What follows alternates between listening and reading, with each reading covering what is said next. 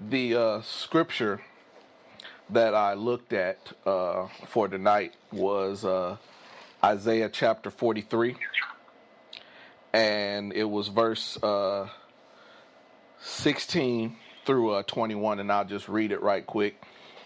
It says, Thus says the Lord, who makes a way in the sea, a path in the mighty waters, who brings out chariot and horse, army and warrior. They lie down, they cannot rise, they are extinguished, quenched like a wick. Do not remember the former things, or consider the things of old. I am about to do a new thing, now it springs forth. Do you not perceive it? I will make a way in the wilderness uh, and rivers in the desert. The wild animals will honor me, the jackals and the ostriches, for I give water in the wilderness and, and rivers in the desert to drink to my chosen people, the people who I have formed for myself, and so that they might declare my praise. Uh, briefly, uh, three things I noticed from that passage of uh, scripture, and three things that we can do going into the new year is uh, number one, uh, change what we remember. Number two, uh, know that God restores. And number three, in all things rejoice. Uh, in that passage of scripture, uh, the people of God were exiled. Uh, the their own land had been destroyed. The land of Jerusalem had been destroyed, and they were taken captured by the people of Babylon and Nebuchadnezzar. Well, Darius, another king, came and defeated Babylon, and they were allowed to return back to their place, but they didn't really have a way to get there. They were about to start off in a new new way of life, a new thing to do, but they didn't have a way to get there.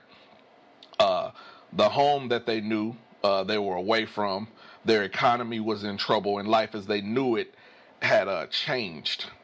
But God talked about what they remembered. Uh, he told them it was okay for them to go home. It was okay for them to start a new thing. It was an okay thing for them to start rebuilding the temple that had been destroyed. They were concerned about being exiled, but God was trying to get them to remember that He delivered them. Uh, they were concerned about starvation, but God was trying to let them know that, remind them that when they were in the forest beforehand in Exodus, that He gave them manna, and they were worried about being exiled, but He was trying to remind them to uh, that they were going back to their homeland. They were going back to the promised land that they were originally promised.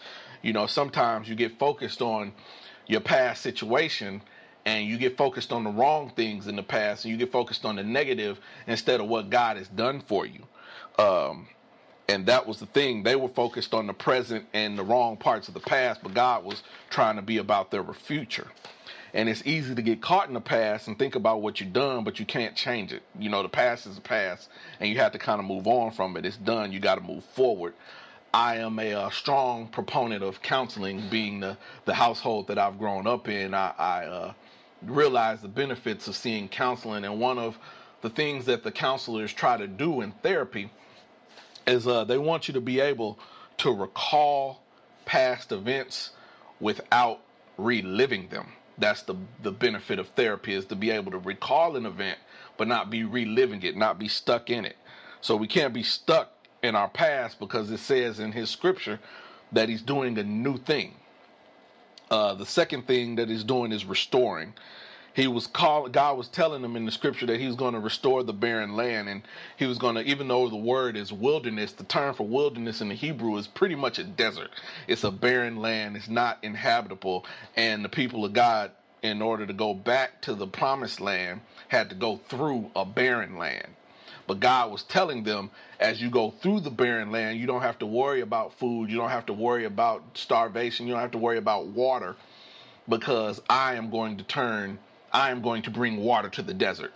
I am going to bring water to this wilderness. I'm going to bring rivers to this this this uh, barren land, and God's going to restore.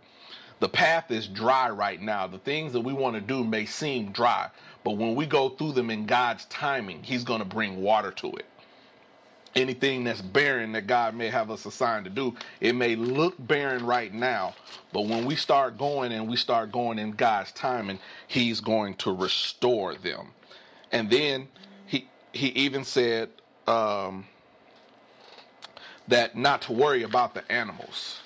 You know, they were worried about animals taking over the place and, and, and worried about animals attacking them. but he said that even even the animals are going to honor you when you do what God says and you move forward in God's time. And so those people that may not honor what we're doing as uh, members and believers of Christ, um, they're still going to honor what God is doing. And so things that would normally be a, a, a danger to us, God is going to make sure that they honor us. So if we remember what God has said and we remember what God has done, God is also going to restore the paths and the plans and the things that we have, the goals that we set. He's going to bring water to those dry places.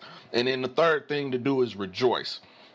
When you're able to remember what God has done and when you see Him restore, and even before he does that. Our job is to rejoice. This is our purpose. We're supposed to rejoice in the Lord always. Again, I say rejoice. We're supposed to praise him anyhow. We're supposed to praise him in advance. And that will make the situation come that much sooner. Before it happens, we praise him. While it's happening, we praise him. And, and then most definitely after it happens, we praise him. Whatever we need to God to do, we praise him in advance for that. Eyes have not seen, uh, ears have not heard, nor has it entered into the heart of man what God is going to do for us in 2013 in the name of Jesus. Let us pray. Dear Heavenly Father, the giver of all good gifts and graces, the the King of kings and the Lord of lords, Lord God. You are truly above all. You rule and reign supreme, Lord God. And we thank you for the opportunity to gather once again in your name, Lord God. You heard the prayer requests and the prayer concerns that were lifted up on this conference call, Lord God.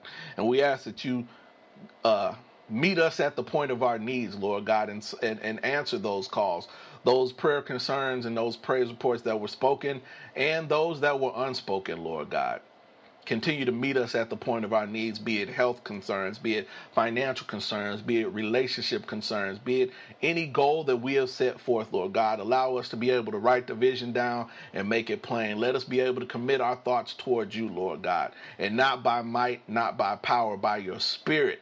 Let these things come to fruition, Lord God. Lord God, forgive us for any sins that we've committed by word, thought, or deed, and help us to truly turn away from these sins, Lord God, in the name of Jesus. Help us to continue to bind as a family, Lord God. Help us to continue to do, think, and act according to your will, Lord God. Now, unto him who is able to do exceedingly abundantly above all we can ever ask or think, the Bishop of souls, our advocate, the one who rules and reigns supreme, the one who sits high and looks low. It is in your Son's precious, perfect, and powerful, mighty name, Jesus Christ, we submit this prayer. Amen.